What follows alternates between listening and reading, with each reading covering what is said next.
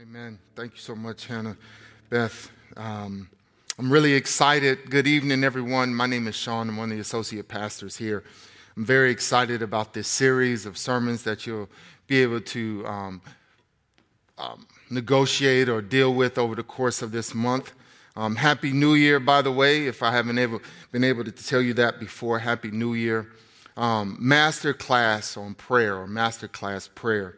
Um, the idea is that we are looking at the masters. Because I want to make this very clear. I am not a master.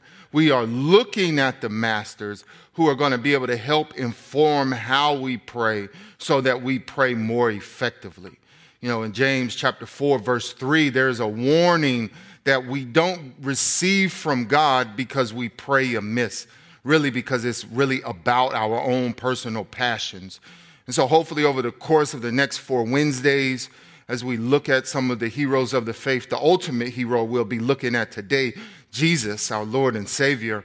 Um, we'll be looking at prayers that the Holy Spirit determined that He would have um, written out within Scripture so that we can study and we can glean certain pro- um, principles. There are certain burdens, maybe, that, that are being prayed into that we need to incorporate into our own prayer lifestyle. So I'm very excited about this um, this this series of sermons being um, over the prayer team. I, you know, I'm, I'm heavily vested in prayer, um, and so I'm always excited when we take time to kind of like. Vince Lombardi, who was a, a, a, Hall of Fame coach for the Green Bay Packers and a couple other teams, he always would start off his training camps with the basics, like this is a football. And prayer sometimes we just look at as a basic, but we always need to revisit it and get resharpened because everything that we do as a community of believers, please hear me, family, as a community of believers, if we're going to accomplish what God has for us, that's going to help us to, to, to, to be welcomed into his arms by this well done, my good and faithful servant. If we want to be a part of something so much bigger than ourselves, it has to be undergirded with prayer. It's not our skill sets, it's not our talent, it's not our charisma, it's not how handsome or not handsome you are, or beautiful or not beautiful you are. It is going to be us walking in step with God and in this intimacy that prayer offers to us, this conduit to the intimacy that's been made available to us through the cross. And so it is very important. So there's three things that want to make sure that we are going to have kind of tied through all of our sermons that we want to put out up front. There are three things that, that are important um, for us to remember when we think about prayer.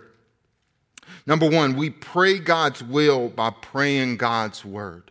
We pray God's will by praying God's word. As we, and we'll get into this as we get into the scripture um, for this evening when you are renewed, when your mind has been renewed by the Word of God, it helps your perspective. When we see it in the Word, when we understand it, then we are praying according to His will when that is what is undergirding what we're praying or why we're praying. And so we, number one, we pray God's will by praying God's word. Secondly, we pray with others. You know, culturally for us, our faith is our own individual thing. That is kind of the air we breathe in America.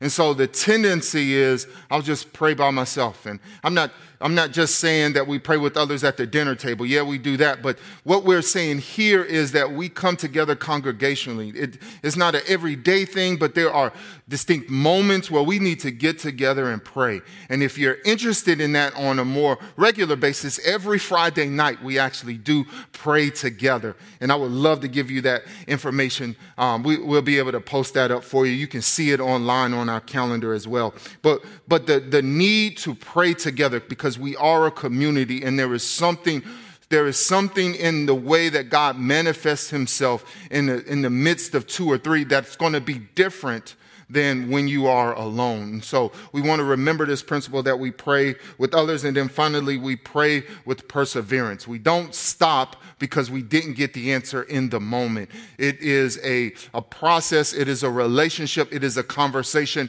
It's an ongoing conversation. And, and prayer gives us an opportunity to talk to God, but we also need to give him opportunity to speak to us. And it's not always in the moment. There are, there are times where God may speak to you through something else, through someone else. There are ways that he can communicate He has millions of ways of communicating, and He is the greatest communicator of all. So He certainly will respond to you, but you have to be perseverant persevering in this prayer. It was even taught by Jesus when he uses the widow woman going before the judge to continually go back, back, back, back. And, and the answer, what she was looking for, was ultimately given because of her, um, her willingness to be persistent in prayer. Now that I've burned through a lot of my time, um, I need to um, lead us into the scripture that we'll be looking at this evening. And I'm just joking about burning through the time. It is, this is just so exciting to me. I'm so grateful um, that we're spending some time on prayer. This evening, we'll be looking at John chapter 17. The high priestly prayer, a lot of Bibles have that as the title. Um, this is the longest recorded prayer of Jesus himself that we have in Scripture. Um, so understanding that the Holy Spirit was very intentional in how the Bible was written and, and what he had the various authors to, um, to, to lay down um, for us to be able to read, um, I think it's very important that we, we take time to study this prayer. And I, I want to say from the, the forefront, um, this prayer is rich with so much in it that there is no way that we can cover this in 25 to 30 minutes. It's just, it's not going to happen. So I want you to remind you that the purpose that we are um, attempting to do this evening excuse me, is to look at this passage and what can we take out of it that we may apply to our own prayer, to our own way of communicating with God. What are the things that, that, that, that Jesus himself is teaching us by allowing us ultimate privilege of us to be able to step behind the curtain and see the triune God in communication that the God the Son is talking directly to the Father. And, and you get this sense that this conversation has been ongoing. We are so privileged to have this special revelation. So I say all of that to get to this. Study this passage. We're going to talk about what we can take out of it in terms of what, how it impacts our prayer. But there's so much here that you need to study it and get deeper understanding of who we are as the children of God, what Jesus was willing to do, what he had to do so that we could even take on um, this relationship that's been made available to us. So study this passage. This is truly, uh, truly, truly a, a, a, a, a step into the Holy of Holies as we listen to this prayer that Jesus offers up to his Heavenly Father. So we'll be looking at John 17 um, and pulling out those points that are there. Um, I will read the passage. I'm going to read it in its entirety and then we'll pray. When Jesus had spoken these words, John 17, verse 1, he lifted up his eyes to heaven and said, Father, the hour has come. Glorify your Son, that the Son may glorify you, since you have given him authority over all flesh to give eternal life to all whom you have given him. And this is eternal life, that they know you, the only true God, and Jesus Christ, whom you have sent. I glorified you on earth, having accomplished the work that you gave me to do. And now, Father, glorify me in your own presence with the glory that I had with you before the world existed. I have manifested your name to the people whom you have, whom you gave me out of the world. Yours they were, and you gave them to me, and they have kept your word. Now they know that everything that you have given me is from you. For I have given them the words that you gave me, and they have received them, and have come to know in truth that I came from you. And they have believed that you sent me. I am praying for them. I am not praying for the world, but for those whom you have given me, for they are yours. All mine are yours, and yours are mine, and I am glorified in them. And I am no longer I and I am no longer in the world, but they are in the world, and I am coming to you. Holy Father, keep them in your name, which you have given me, that they may be one, even as we are one. While I was with them, I kept them in your name, which you have given me. I have guarded them, and not one of them has been lost except the son of destruction, that the scripture might be fulfilled. But now I am coming to you, and these things I speak in the world, that they may have my joy fulfilled in themselves. I have given them your word, and the world has hated them, because they are not of the world, just as I am not of the world. I do not ask that you take them out of the world, but that you keep them from the evil one. They are not of the world, just as I am not of the world. Sanctify them in the truth. Your word is truth. As you sent me into the world, so I have sent them into the world. And for their sake, I consecrate myself that they also may be sanctified in truth. I do not ask for these only, but also for those who will believe in me through their word, that they may all be one, just as you, Father, are in me and I in you, that they also may be in us, so that the world may believe that you have sent me. The glory that you have given me, I have given to them, that they may be one even as we are one. I in them and you and me, that they may become perfectly one, so that the world may know that you sent me and loved them even as you loved me. Father, I desire that they also, whom you have given me, may be with me where I am to see my glory that you have given me because you loved me before the foundation of the world. O righteous Father, even though the world does not know you, I know you, and these know that you have sent me. I made known to them your, your name, and I will continue to make it known, that the love with which you have loved me may be in them, and I in them. Father God, I pray that you will help us study this passage. Use me as a tool to communicate your message.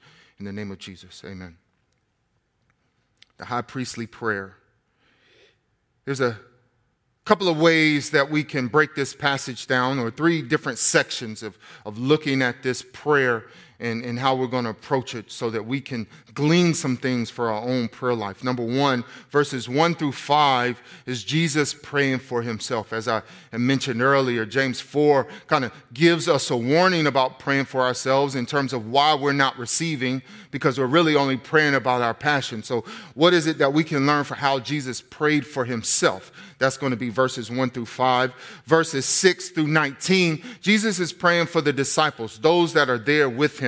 Certainly, there are points that can be taken out for us as well, but he's in particular praying for them in the moment. And then finally, in verses 20 through 26, he is praying for the greater church, for the saints that will come people like myself, people like you. He is praying for us, um, and, and, and, and he has some burdens or, or, or, or, a focus of his prayer when it comes to us um, that we want to look at. So let's start at, at verse 1.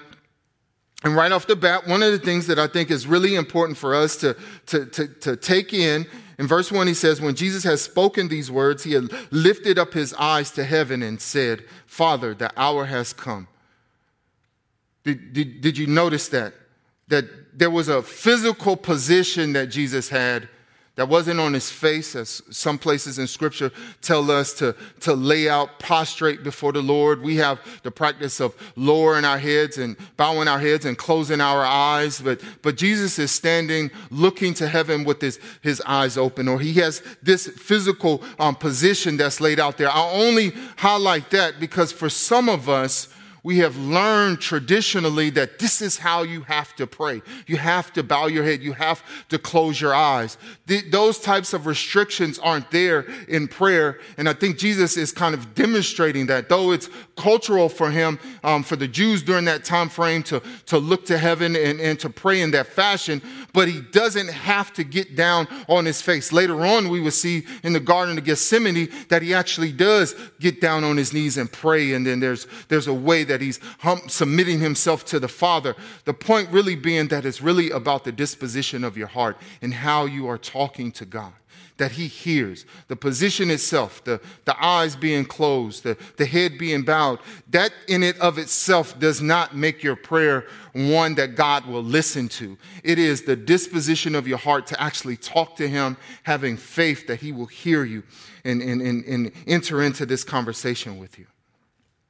Secondly, Jesus praying for himself. Some of us have a hard time praying for ourselves. We feel like we're doing something wrong um, because we, we look at the, what, what James 4 says, or we just feel selfish at times.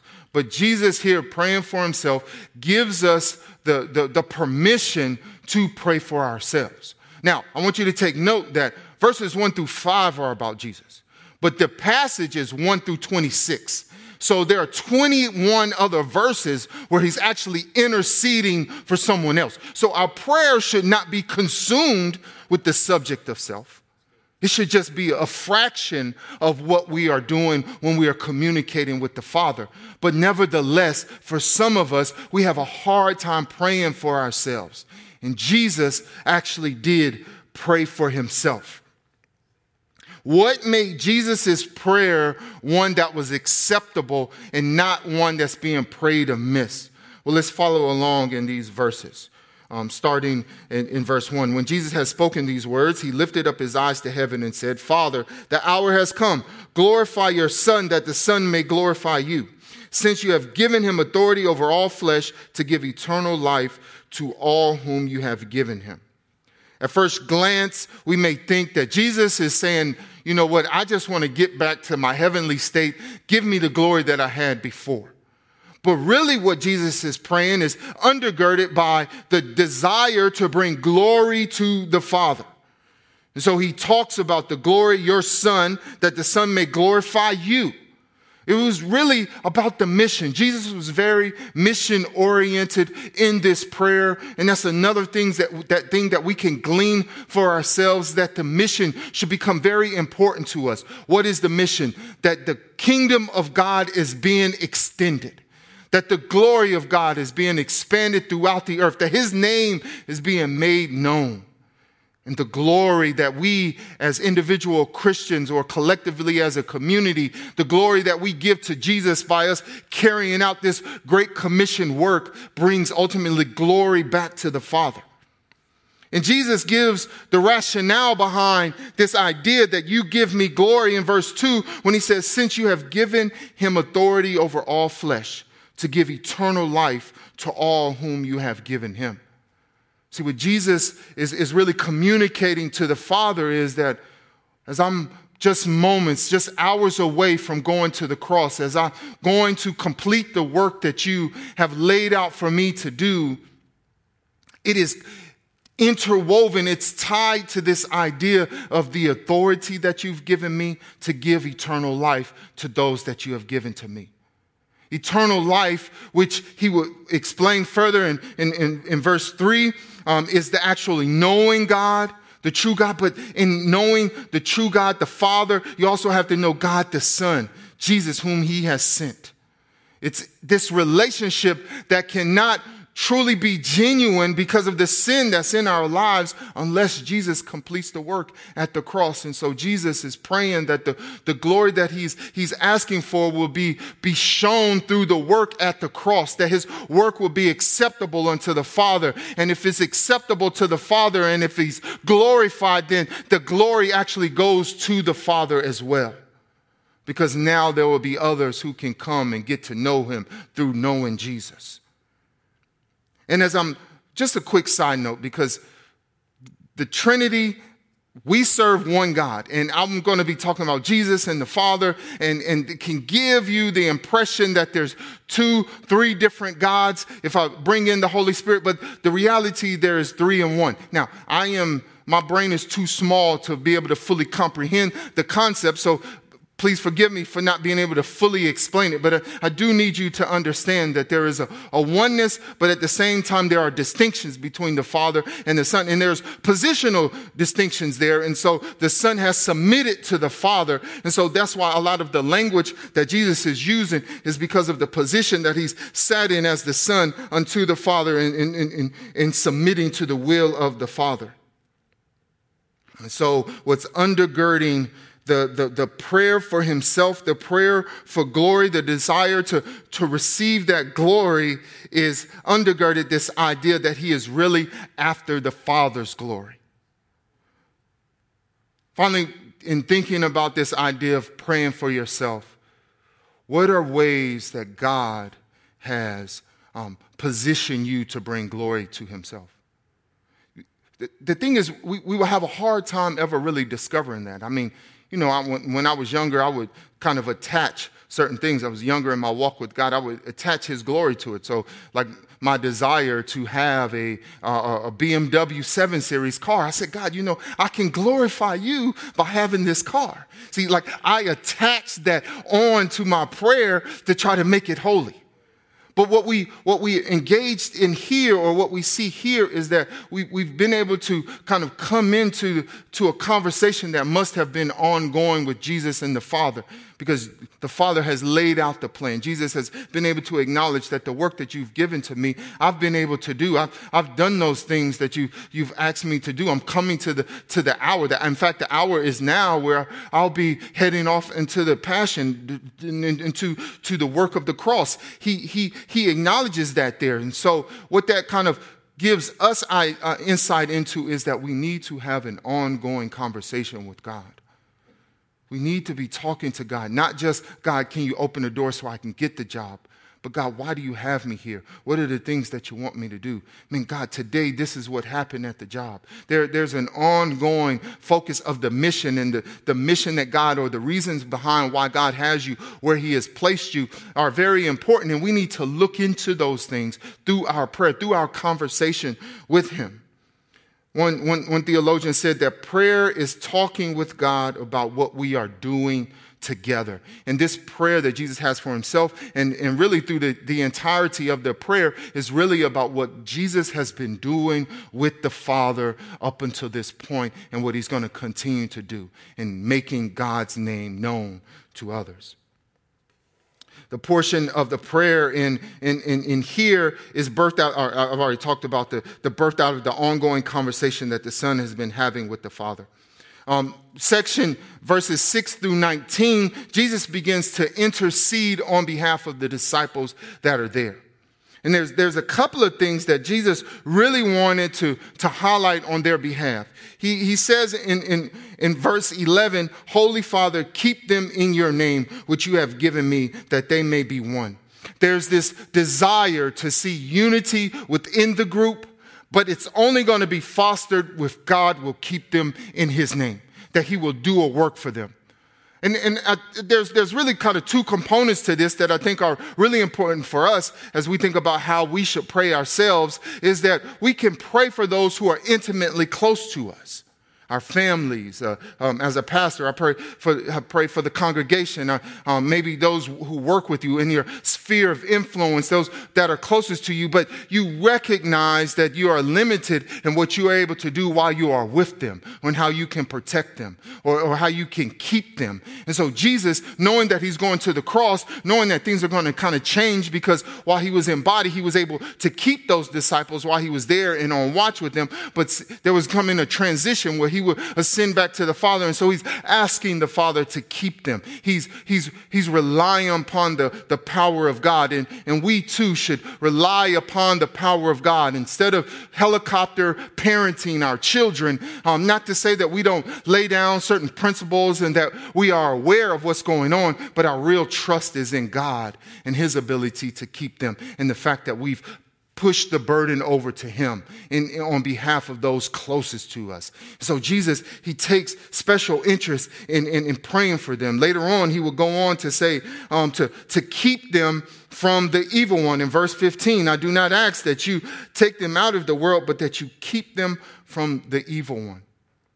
This particular prayer is really a capstone to the farewell discourse that had started in John 13 and has run its way to here, John 17 coming to an end. John 13 is where Judas um, is, is kind of really outed by, by Jesus that he's going to betray him. And so he um, tells Judas to go ahead and do what you're going to do. And Judas goes out and verses or chapters 14, 15, and 16. Jesus is letting his disciples know that, hey, you know, I'm going to be dying soon. I'm going off to the cross, but this is what it's going to mean for you. The paraclete or the Holy Spirit is going to be sent on your behalf. There, there's going to be um, some, some great benefits. Um, but chapter 16, he, he talks about the, the, the reality that the world hates them and that they will be persecuted. In fact, some would even die. So here, Jesus can't mean to protect them from the evil one, meaning nothing bad will happen to them. He's, he's prayer, his prayer of protection is that First and foremost, he's acknowledging that there is an enemy of their soul. Too often in our prayers, we don't acknowledge that. We don't acknowledge that there is something else behind some of the things that we're seeing. So we, we need to remember to, to acknowledge that there is an enemy as we, we, we pray for our loved ones, as we intercede on behalf of those who are closest to us. Um, but it, but he, he, he's praying that The persecution, the hate that will come from the world will not cause them to fall away. And, and, and you know, I've, I had an experience this summer where I was attacked, and I, one of the things I'm so grateful for is that I didn't fall away, that this prayer that Jesus has interceded on, on behalf of believers um, like myself, that, that I didn't fall away because there are, peop- there are many people whose testimony is that they couldn't trust God anymore because of something bad taking place. So I don't credit that to myself. I credit that to the protection of the Father. We need to intercede on behalf of those who are closest to us uh, uh, against the attacks of the enemy. These are two focuses that Jesus had when he was thinking about those that were closest to him. And kind of finally, Jesus prays for future saints in verses 20 through 26.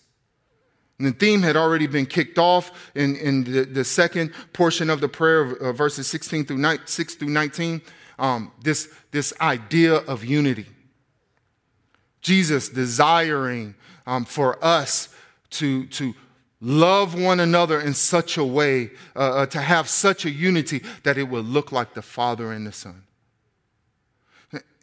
I don't believe that, that what Jesus is praying here um, is that we would all look uniform, that every church would ex- look exactly the same, because Jesus, who is the author of life, um, knows how he has created us culturally. There are going to be differences. There, there, there, there are going to be different emphases in, in different portions of the world and things of that nature.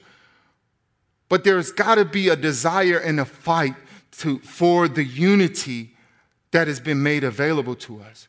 And so Jesus doesn't just strictly command us to, to, to have unity. Scripture in other places say that we need to fight for unity, but he prays for unity. Because there is a supernatural element that is necessary for us to walk in the unity that Jesus is talking about. And so we need to make that a prayer point of our own, especially in this country where division is running along so many different lines. But we need to be able to grab hold of what is a unifying marker more than the things that divide us. And to be able to truly do that is to hold that in prayer before the Lord.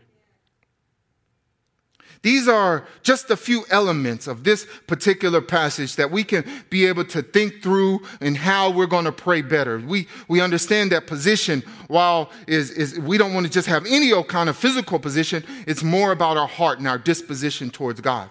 Um, we, we also understand that we can pray for ourselves, but it's not just for our own personal passion, but it's for the glory of God, thinking mission, having mission in mind. We also want to be able to pray for those who are closest to us when it comes to um, looking at John uh, uh, uh 17, uh, John chapter 17, verses 6 through 19, um, that intercession, the protection for those against the evil one or from the evil one. Um, and then finally, we want to be able to pray. We want to have a prayer burden for the unity of the body of Christ. So think about it, kind of just like bringing this to an end. There was one thing that I didn't mention that I must mention before we go. Verse 20, Jesus says, I do not ask for these only, but also for those who will believe in me through their word. This is a really a tremendous statement because when I think about the God that we serve and how awesome He is and how He is able to hear prayers from those in Brazil and in Russia and, and here in America at the same time, millions of voices. And He's able to not just hear them, but He's able to fully engage with each person that this is the God who is making this statement. I wonder, did my picture flash before His face when He prayed for those future saints? Did He see me? Did He see you? Because our God is big enough for it, and time is not a thing to him that would stop him from being able to do it. There's an awesomeness about the God who we serve and the invitation to come and be personal with him. It's just mind blowing.